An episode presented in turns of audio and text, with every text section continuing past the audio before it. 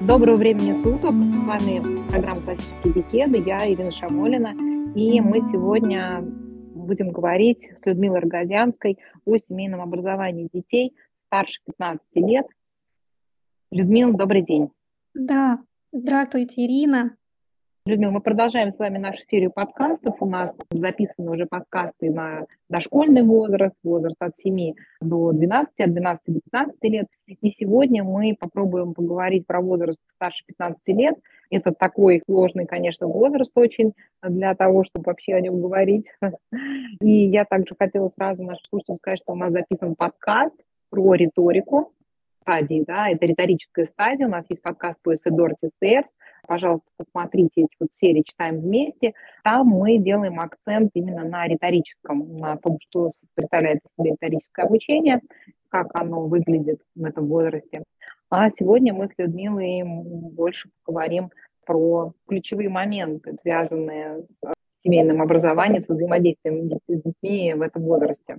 Да, ну вот у меня, ну, скажем, двое уже старших подростков. Ну, надо сказать, что нам бы хотелось, наверное, любому родителю бы хотелось, что вот они становятся взрослее, нам становится легче как-то, да.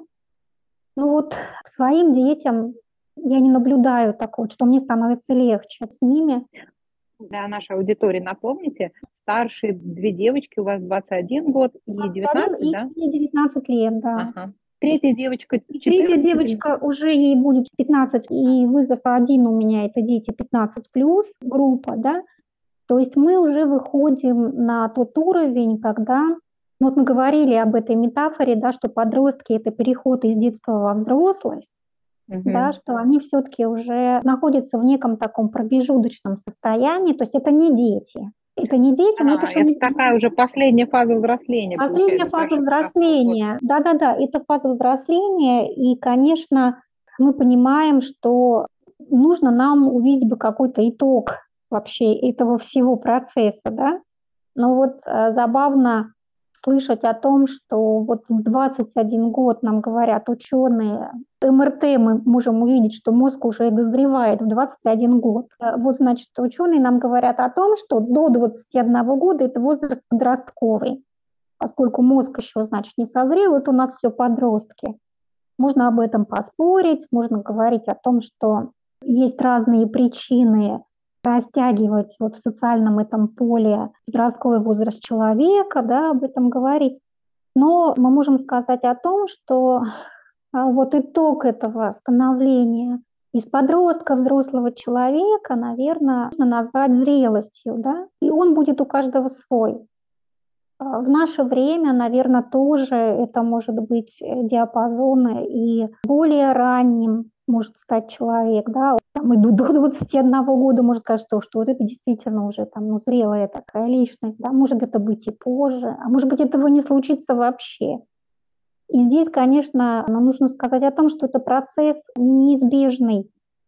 То есть не обязательно, если человек взрослеет, он становится зрелым. Людмила, я об этом когда задумалась много лет назад, я послушала лекцию Дугина Александра Гельча, mm-hmm была об общих каких-то социальных проблемах, не геополитическая, вот он же работал у нас в социологическом факультете, она была какая-то по вот, общественным вопросам. И он говорил, что большинство вообще населения, да, большинство людей находится в состоянии перманентной пубертатной шизофрении. Mm-hmm. То есть, что для значительной части населения она так и не вышла из подросткового возраста. И, наверное, в какой-то степени в каждом из нас это есть.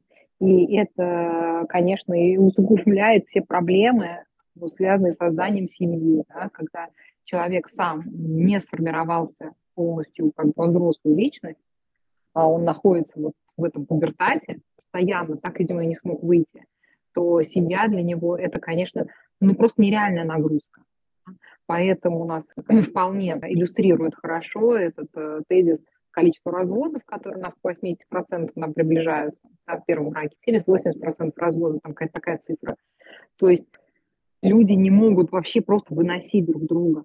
Ну, невозможно. Там как основная часть разводов, да, после рождения первого ребенка, естественно, она происходит вот эта вот большая самая цифра. То есть люди друг друга плохо могут выносить, а уже детей, так тем более. И основное, мне кажется, вот я согласна с теми зрителями, кто считает, что основное препятствие к многодетности – это, конечно, не финансовая составляющая, а это неготовность родителей. Вообще это, это невыносимо для людей. Не может их заставить никакие деньги, ничего, никакие льготы рожать много детей, потому что они это вынести не могут из-за вот своих психологических особенностей. И это такое очень массовое явление. Да, но мы вот, э, наверное, примем с вами вот это слово, да, вот зрелость человеческая, как, mm-hmm. в общем-то, то, к чему мы стремимся. Мы хотим все-таки, чтобы из наших детей получились вот такие зрелые люди, да. Это связано еще с тем, что мы можем вообще задаться вопросом, какие люди нужны нашим семьям, какие люди нужны сообществу, какие люди нужны приходам, какие люди нужны профессиональным сообществам. Да, вот мы же растим наших детей какими качествами вот они должны обладать, чтобы стать хорошим семьянином, хорошим товарищем, да, хорошим каким-то человеком, который какое-то несет служение профессиональное. Вот какими качествами они должны обладать. И вот я сегодня сидела, пробовала набросать. Я думаю, что у каждого, наверное, свой какой-то список получится, но они, в принципе, будут схожи такой контент-анализ мы проведем, в группы можно их, да, диспозицию такую сделаем, сгруппировать. Определенно там будет пункт, связанный с тем, что мы хотим, чтобы наши дети создали такую семью, чтобы это была христианская семья, чтобы она шла по пути спасения, да, чтобы наши дети несли вот эти тяготы друг друга, да, чтобы они друг другу помогали, чтобы в этих семьях не было одно эго чье-то, да, вот не выпячивалось, чтобы люди в этом взаимном служении друг другу как жили, возрастали. Все-таки вот этот пункт будет всегда, наверное, про семью, да, сложится или не сложится, вот, но на это будет Божья воля, но, но мы же об этом думаем, да? А, да, безусловно. Нам бы хотелось, знаете, Людмила... чтобы это состоялось бы, да, в наших детях. Понятно, что как бы Господь решает, кому сколько детей иметь. Есть молодетные семьи не по собственному выбору. Но вот мы говорим про такую, ну, среднюю обычную семью, которая выбирает да, иметь не больше двух детей. люди это делают, потому что их пугает большое количество детей, потому что быть ответственным за двух человек или там за 10 человек, на тебе жизнь, 10 жизни, обеспечение, да, 10 человек, глава семейства, где один-два ребенка, и глава семейства, где 10 детей, да, больше 5, 5, 6 и так далее, да, детей, это совсем разные мироощущения, это требует разной нагрузка вот психологическая, да, разного ресурса требует. Это Конечно. огромная совершенно разница, да, и мужчина вот такого объема нагрузку, она, конечно, требует от него очень, ну, высокой степени зрелости. Конечно, а если еще в семье есть больной ребенок? Это один за пятерых такой, пятерых здоровых. Там ежесекундно, ежеминутно да, нуждается в своем попечении, конечно. То есть мы говорим о том, что все-таки зрелый человек – это человек, который способен взять на себя ответственность, правда? За себя, за жизнь другого человека, да? Вот она зрелость. Вот я все понимаю, все эти трудности сложные, но я беру на себя ответственность, да? Я не буду говорить о том, что вот я такой хороший, а вы вообще все плохие, мне с вами плохо. Вот вы вообще все ведете так плохо себя, делаете все плохо. И вот меня такого хорошего ну, обижают. Ну, это такая подростковая обычная позиция, что я ну, просто да. в белом пальто, а кругом враги. Да, кругом враги, недостойные. Там, да? То есть ты зрелый человек, ты берешь на себя ответственность, все, это уходит. Тебе не должны вообще ни твои дети, Ничего, они тебя вообще не должны быть очень хорошими, да, вот, чтобы тебя там не обижать, не травмировать. То есть вот зрелый подход, он вообще не про это. И, наверное, такие качества еще важны, умение трудиться, помогать, быть терпеливым, быть настойчивым. Потому ну, что... Самодисциплина. Самодисциплина, потому что если ты самодисциплине как бы не обучен, ты ей не владеешь, то ты себя, собственно, собрать на то, чтобы взять и что-то сделать, довести это дело до конца, это становится какой-то чрезвычайно трудной задачей. Конечно. Просто, вот, вот, просто себя заставить это сделать.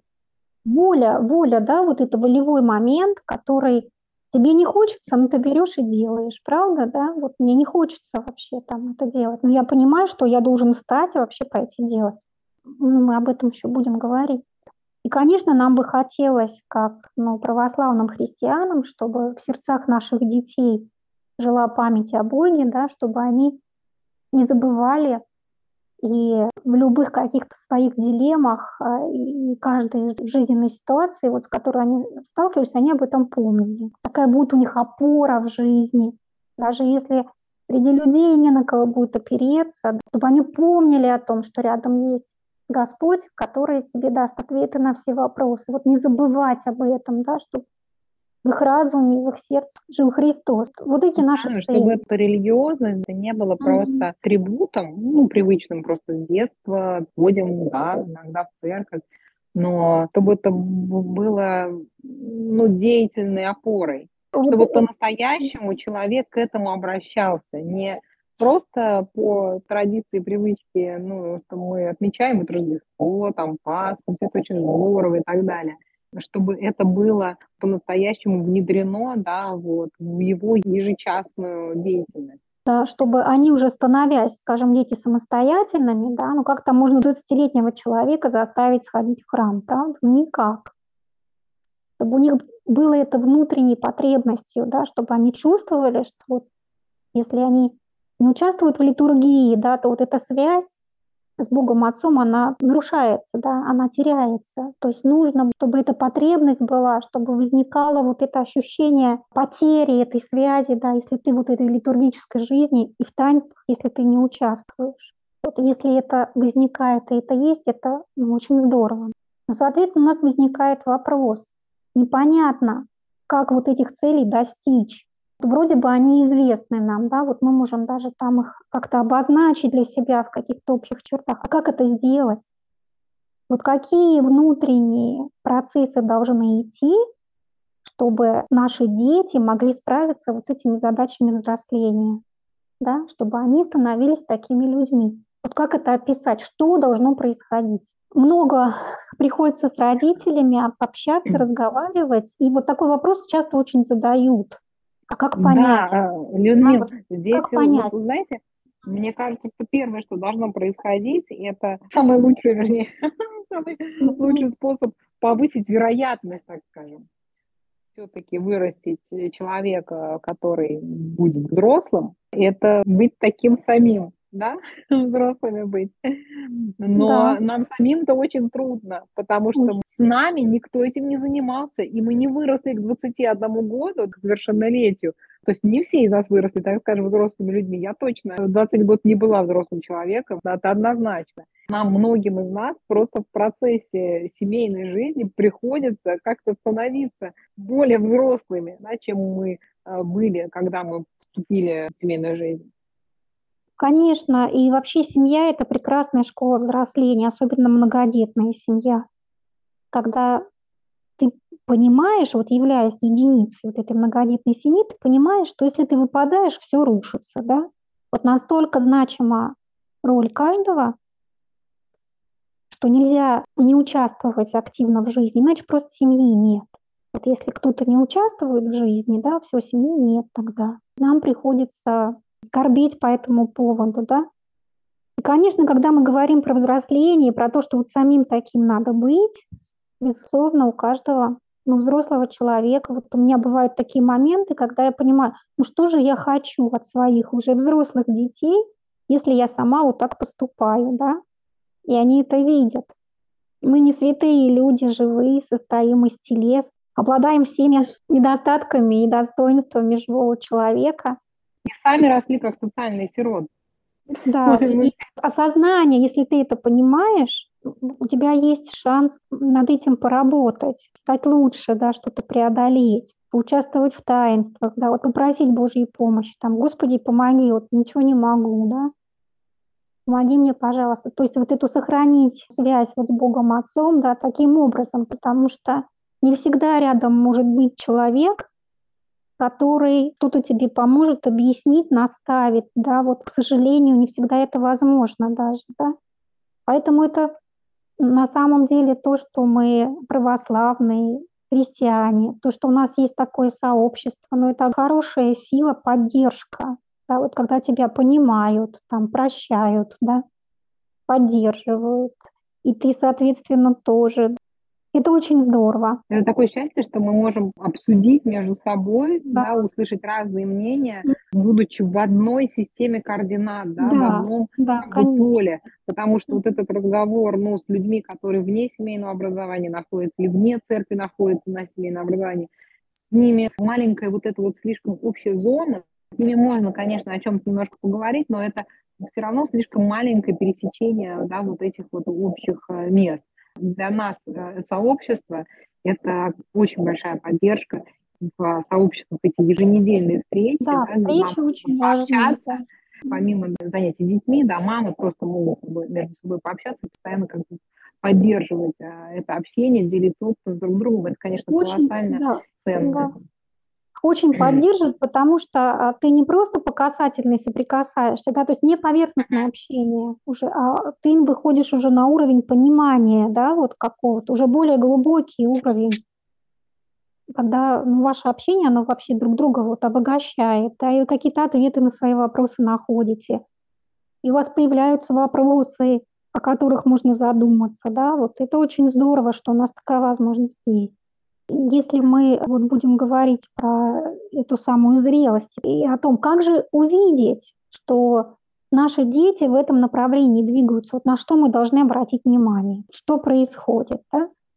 то, конечно, ну, разные сферы человеческого мышления, разные науки, дают ответы на эти вопросы по-своему, да, то есть мы можем увидеть какой-то физиологический аспект процесса, да, зрелости, становления зрелого организма, да, там социологический, психологический, антропологический, богословский. Мы можем об этом поговорить. Но вот сегодня, наверное, надо будет говорить о том, как мы можем, занимаясь семейным образованием, вот обнаружить, что наш ребенок не застрял, скажем, да, а вот идет по пути взросления. Вот к этому пути как бы становления какого-то зрелого человека, зрелой личности, он направлен. Но я э, ни для кого, наверное, секрет не открою, что писал об этом вот Гордон Ньюфолд, и он занимался вообще теорией развития на основе привязанностей. Вот почему мы ее берем? Потому что рядом с ребенком есть всегда родитель, взрослый. Сегодня общество, социум вообще не ставит этой задачи сделать из человека зрелую личность. Она не стоит. Тот, кто пытается об этом как-то рассуждать, об этом говорить, вот в частности профессор Дугин, да, говорят о том, что наше общество, оно характеризуется эпидемией незрелости. Да. Не стоит такой задачи. Нет ни культурного, ни социального, ни научного фона, ни образовательного. Да. И не только позволит... наши. Видимо, Людмила, это, знаете, такой вот общемировой тренд. На Западе тоже эта проблема очень велика. Да. Да, мы вот знаем, что в США лидер вообще всего и вся по да, потреблению да. антидепрессантов, вот эти работы с психотерапевтами. Да, да, да. да. Потому что просто люди не могут. И да, теряют, там очень жесткая да. конкурентная среда, но да. все равно это значит, что люди как бы не готовы, а им нужна ну, помощь медицинская, да, чтобы просто жить. Ну, потому что все эти процессы, они связаны с расчеловечиванием, да, а человек не может себя нормально чувствовать, если его расчеловечивают. Это просто физиологически невозможно, да, вот объективно. Даже если мы не говорим про духовную основу вот этого всего процесса, да, это, конечно, все взаимосвязано, но невозможно сохраниться. И вот, кстати, сейчас я вспомнила, чтобы не забыть, скажу, Ньюфолда приглашал э, Европарламент, я не помню в каком году, и он как раз делал вот перед ними доклад по поводу эпидемии незрелости, да, почему у нас так все плохо, вот он говорил, поэтому описывал он, что происходит с человеком и что надо сделать, чтобы это преодолеть. И вывод очень показательный был этого доклада, который он делал. Он говорил о том, что вот этим людям, которые, в общем-то, занимаются политикой, да, вот этими всеми программами, он говорил о том, что если вы хотите чтобы общество стало зрелым, вы должны поддержать семью, потому что зрелым человек может стать только в семье. Представляете, вот такой вывод. Угу. Был им сделан. То есть человек, который работал там в колониях строгого режима вот с этими подростками, которые совершили тяжчайшие преступления, да, вот он пытался понять, что же произошло с ними, почему они это сделали, да, и много лет вот он с этим разбирался, с разными отклонениями работал. Именно с подростками, с детьми, с семьями, да, видел, что там происходит. Он говорил о том, что невозможно стать зрелым человеком, если ты находишься вне семьи, и у тебя нет значимого взрослого рядом. Вот не работает ничего так. Общество не способно воспитать зрелого человека. И он говорил, поддержите, пожалуйста, семьи, обратите, пожалуйста, на них внимание. Потому что вот так это работает. Но это был, конечно, красивый такой жест. Но никто, э, безусловно, в наше время не способен эти вопросы поднимать и с этим работаем. Хотя вот э, люди, которые являются экспертами в этой области, они об этом заявляют. Но нам нужно, скажем, утвердиться в том, что мы все делаем правильно, утвердиться в том, что семья влияет на твоего ребенка, общество не способно это сделать. Никакая культурная среда, никакая образовательная среда вне влияния родителей, значимых взрослых, твоих ближних, из тебя зрелого человека не сделает. То есть если мы mm-hmm. говорим вот про эти цели, которые мы выше озвучили, да, то никакой кругозор, никакие музыкальные, художественные, спортивные способности, никакие навыки программирования или пользования искусственным интеллектом из тебя зрелого человека не сделают. Да. Это другой механизм, это другое поле. Можем ли мы соединить, скажем, образование, цели образования и цели а, взросления наших чат, как-то объединить, усилить вот этот эффект? Можем, да, конечно. Собственно, мы с этим и занимаемся, пытаемся. Это путь очень непростой. Да, многие из нас стремятся как можно раньше отдать ребенка на предпрофессиональную подготовку, да, или уже профессиональное, ну, в этом возрасте, скорее, уже профессиональное училище, чтобы закончить mm-hmm. семейное образование с 16, многие стараются даже с 15, с 14 лет, mm-hmm. ребенка уже отдать в какой-нибудь колледж, в какое-нибудь училище, чтобы он уже начал там профессионально развиваться. Но с моей точки зрения, для меня это очень неверный приоритет. У меня вот эти последние годы, mm-hmm. важнейший этап взросления, когда ребенок должен быть ну, максимально на глазах, да, должно быть много очень бесед с ним. И вот любая, мне кажется, мама, она согласится, у кого, кто уже имел дело с подростком старше 16 лет, что это сложнее, чем с малышами иметь дело. То есть иметь дома подростка такого, это сложнее, чем иметь дело с малышами. И получается, Конечно, что мы вот такого человека, очень сложный этап его жизни, мы его отправляем из дома куда-то. Здесь с ним что должно? Само собой произойти взросление, видимо. Ирина, вы знаете, я наблюдаю, во-первых, мы сами отдали двух своих старших детей в музыкальный колледж, но они профессионально занимались музыкой, да, и учиться художественным специальностям, таким творческим, путь только один, да, это после девятилетки нужно уже идти и профессионально заниматься этими специальностями, но другое невозможно, да. Я не скажу, что это был очень легкий путь, и нам было всем очень непросто и сложно. Наверное, могут быть какие-то плюсы и минусы, да, это все сложно, надо как-то оценивать. Вот что я наблюдаю, когда мы видим непонимание э, вот того, о чем вы сказали, да, что надо прожить это трудное время вместе, ну, в тесном таком контакте. Родитель может считать, что его ребенок зрелый. Да, там и в 15, и, наверное, в 11 кто-то считает, что все, он уже готов там отделиться, он, он уже очень самостоятельный, он уже вот все там знает, умеет. Но в наше время, скорее всего, это не так. То есть, возможно, он может там дать кому-то отпор, да, возможно, он может соблюдать хорошо требования внешние, которые к нему предъявляют. Возможно, он хорошо ориентируется в понимании того, что от него требуется, чтобы быть хорошим, да, чтобы к нему не предъявляли претензий. Но является ли это показателем зрелости, вот его личной, да, это большой вопрос. Как правило, все-таки это не так. То есть есть э, иллюзия внешнего благополучия, за которой стоит очень драматичные какие-то вот, ну, моменты, связанные прежде всего с какими-то защитами.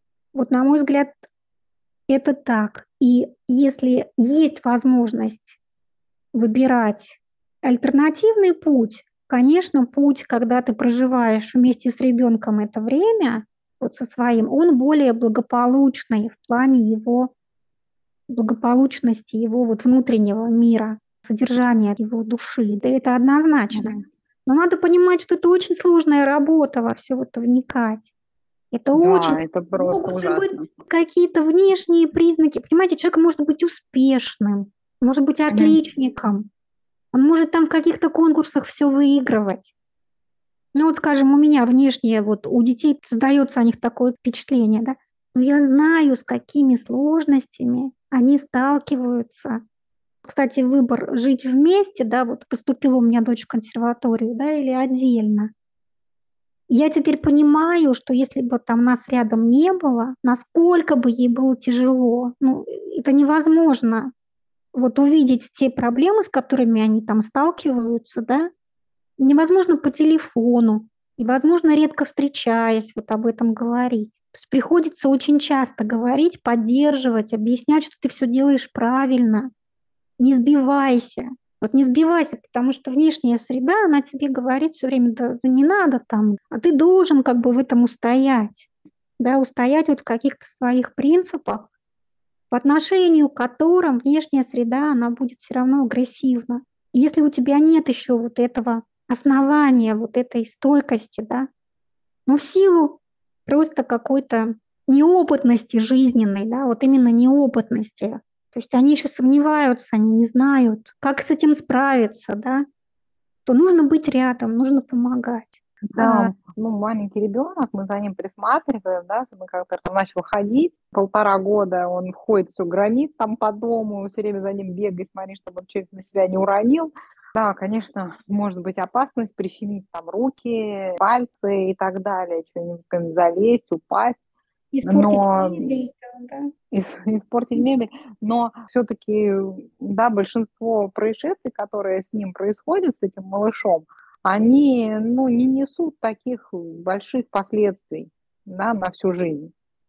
Да. А то, что может произойти с подростками старшего подросткового возраста, да, с подростками старше 16 лет, это может иметь очень большие последствия на всю жизнь. То есть там просто цена ошибки настолько высока, что, понимая это, мне страшно даже подумать о том, чтобы куда-то отослать ребенка 16 лет учиться, чтобы он поступил в другой город, там, в ВУЗе, чтобы вообще не видеть, что там происходит с ним. Это очень страшно. Конечно, да. Вот э, мне кажется, что если ты это понимаешь, но определенные черты зрелости ну, у тебя присутствуют как у родителя, да, есть очень известная такая формулировка, когда же его можно отпустить, да, ну, вот пока зрелость не разлучит нас, пока мы не, пока мы не будем, да, пока мы не будем уверены в том, что вот он уже готов, да, вот самостоятельно эти вопросы решать. Но на самом деле так. То есть мы все равно будем чувствовать себя родителями, правда, пока вот наш ребенок не станет ну, действительно зрелым. А когда же он станет зрелым? Да, можно задать вопрос. Ну, когда, наверное, он родит своего ребенка?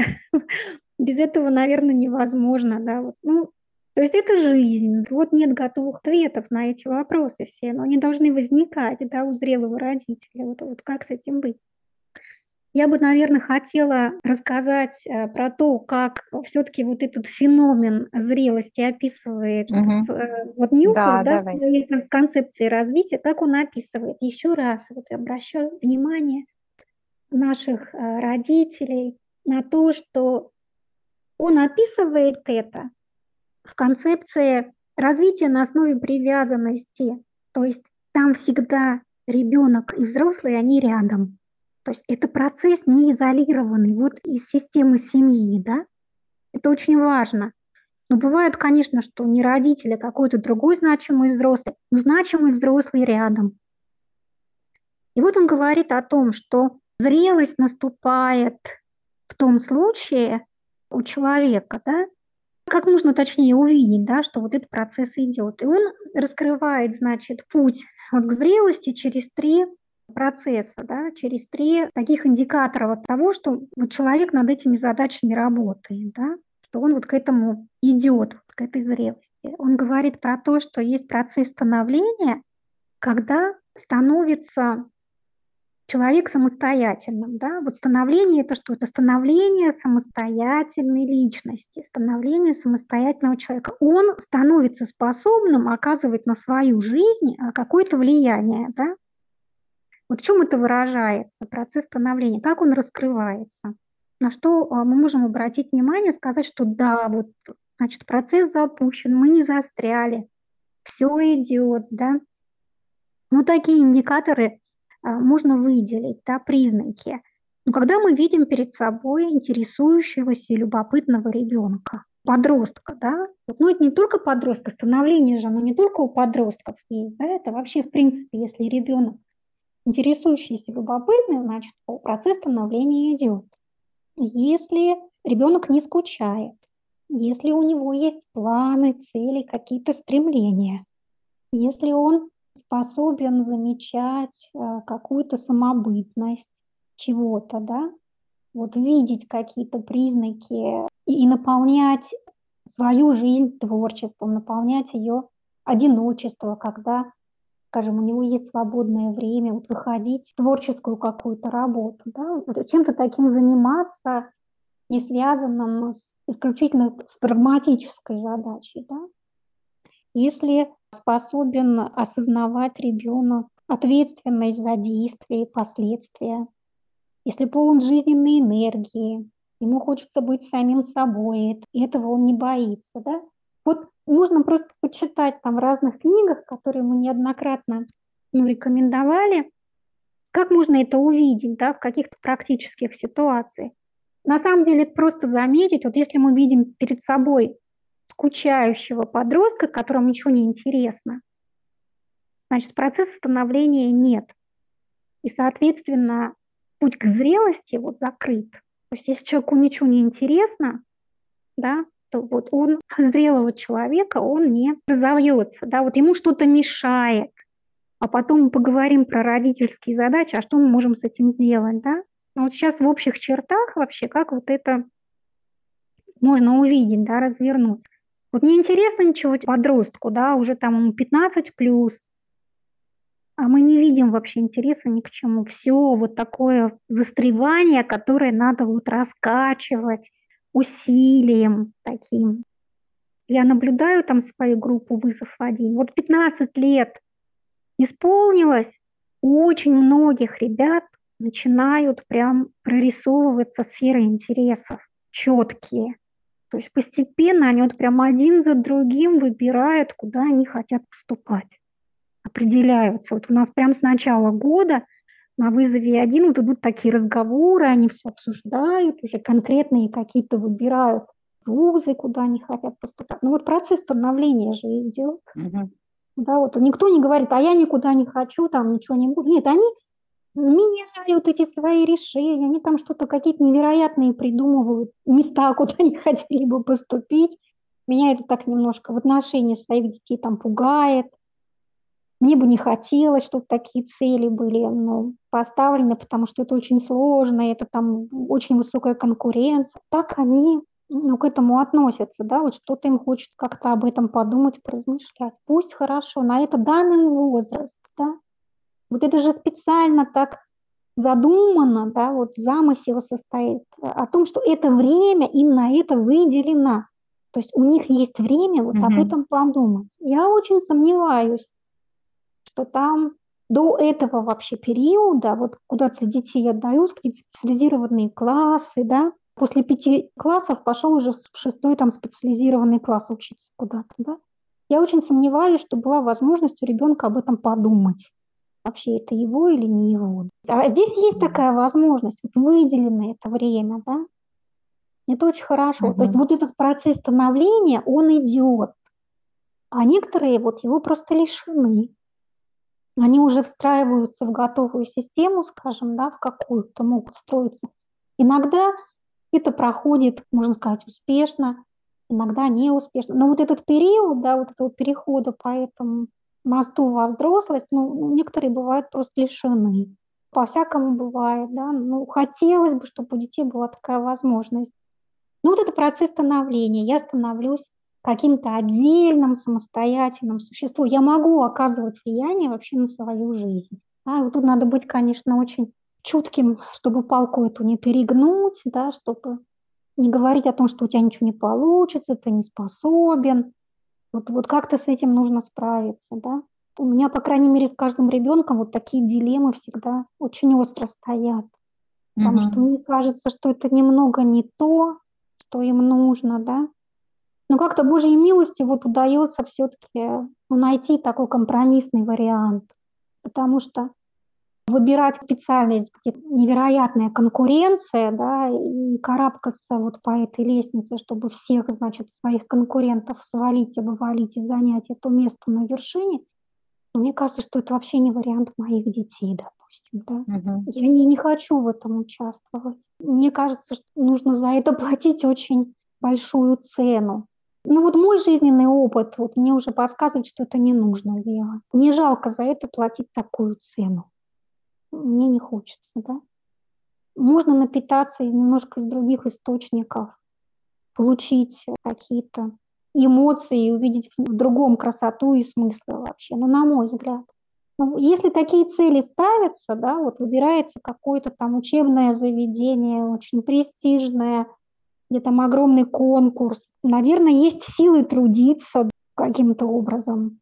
Да, мне кажется, здесь такой вот момент, что, конечно, все родители хотят блага своим детям, да, хотят сделать им как лучше, и по этой причине, ну, основная масса родителей, она хочет как можно более ранней и как можно более интенсивной специализации, но уж тем более, да, супер там специализации, там лет 16, не говоря уж про 18 лет. Желательно вот раньше, да, там 15-16 лет, чтобы уже куда-то определить, надо определяться, вот это вот все. Тут э, получается, что э, ребенок, он помещается вот в такую гонку на результат, он просто не может, у него нет ресурса да, на какое-то вот осмысление, рефлексию вообще. Наверное, кто из взрослых бывал в таком периоде, когда он очень много работал, да, да, да, когда да. ты очень много работаешь, бывают такие у меня периоды в жизни, когда ты работаешь просто с утра до ночи, ты приходишь только спать. Через какое-то время такой работы я поняла, что это просто не жизнь. Я не живу. То есть, да, я много зарабатываю, но моя жизнь-то, я ее не проживаю. Потом, как бы что, я поеду куда-то на эти деньги отдохну, какой-то отель на неделю, и потом ты опять пашешь. Я год просто... работаешь или там полгода работаешь, да, чтобы Да, полгода работаешь, две недели ты живешь, да, а на выходных ты просто лежишь, ты работаешь с такой интенсивностью, что у тебя нет никаких сил на выходных. Когда я так работала, я на выходных никуда не ходила. Какой там, типа, что-то там куда-то пойти, какая-то культурная программа, ты просто думаешь, как тебе прийти в себя, чтобы у тебя были силы отпахать следующие пять дней. Ну, это одна из причин, да, почему я э, прекратила заниматься такой работой, потому что это просто я себя ощущала как неживущий человек. Меня нету, меня как человека нет. Приложение куда-то существует, какую-то функцию просто выполняю.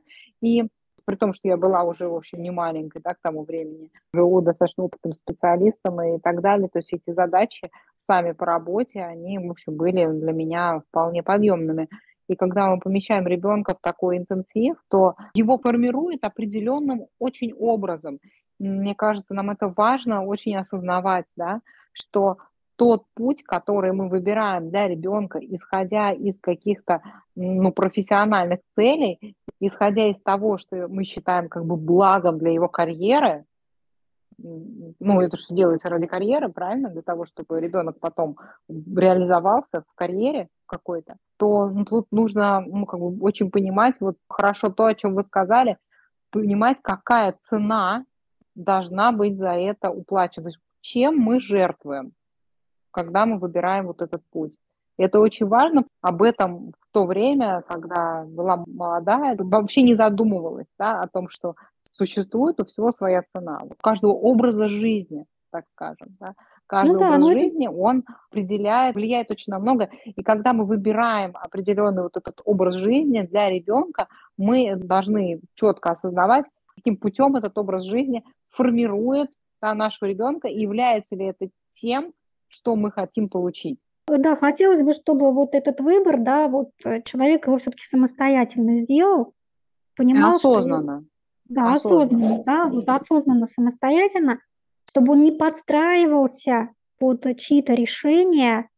Конечно, он понимал, что да, это моя жизнь, да, вот я вот этот выбор делаю, я вот сейчас там этим занимаюсь. С учетом там всех остальных факторов, уже, которые для него важны. Вообще интересно, важно ли ему вот участвовать в этой борьбе за существование, да, занимать вот эти верхние позиции в этой в конкурентной пирамиде, да, биться за это, считать это успешностью, смыслом жизни своей. Это, безусловно, имеет э, социальное такое одобрение, да, то есть э, если ты что-то делаешь на этой пирамиде, находишься там вверху, да, это имеет социальный такой вес, да.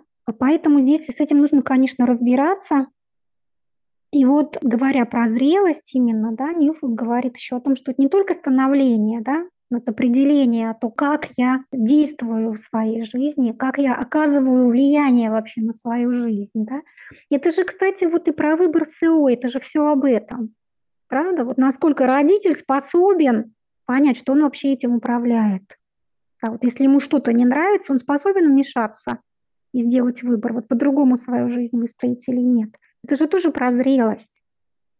Если ты видишь, что на твоего ребенка это плохо влияет, телефон или вот эта вот среда, в которой он находится. Но ты, если ты зрелый человек, ты меняешь, ты влияешь, да, ты вносишь в это какие-то правки. Вот это ну, называется зрелый поступок. Да? Людмила, спасибо большое. У нас подкаст «Время уже истекло». Давайте мы на этом прервемся и следующие вопросы обсудим во второй части. Хорошо? Хорошо. Всего доброго, до новой встречи. До новых встреч. Спасибо большое нашим слушателям. До свидания.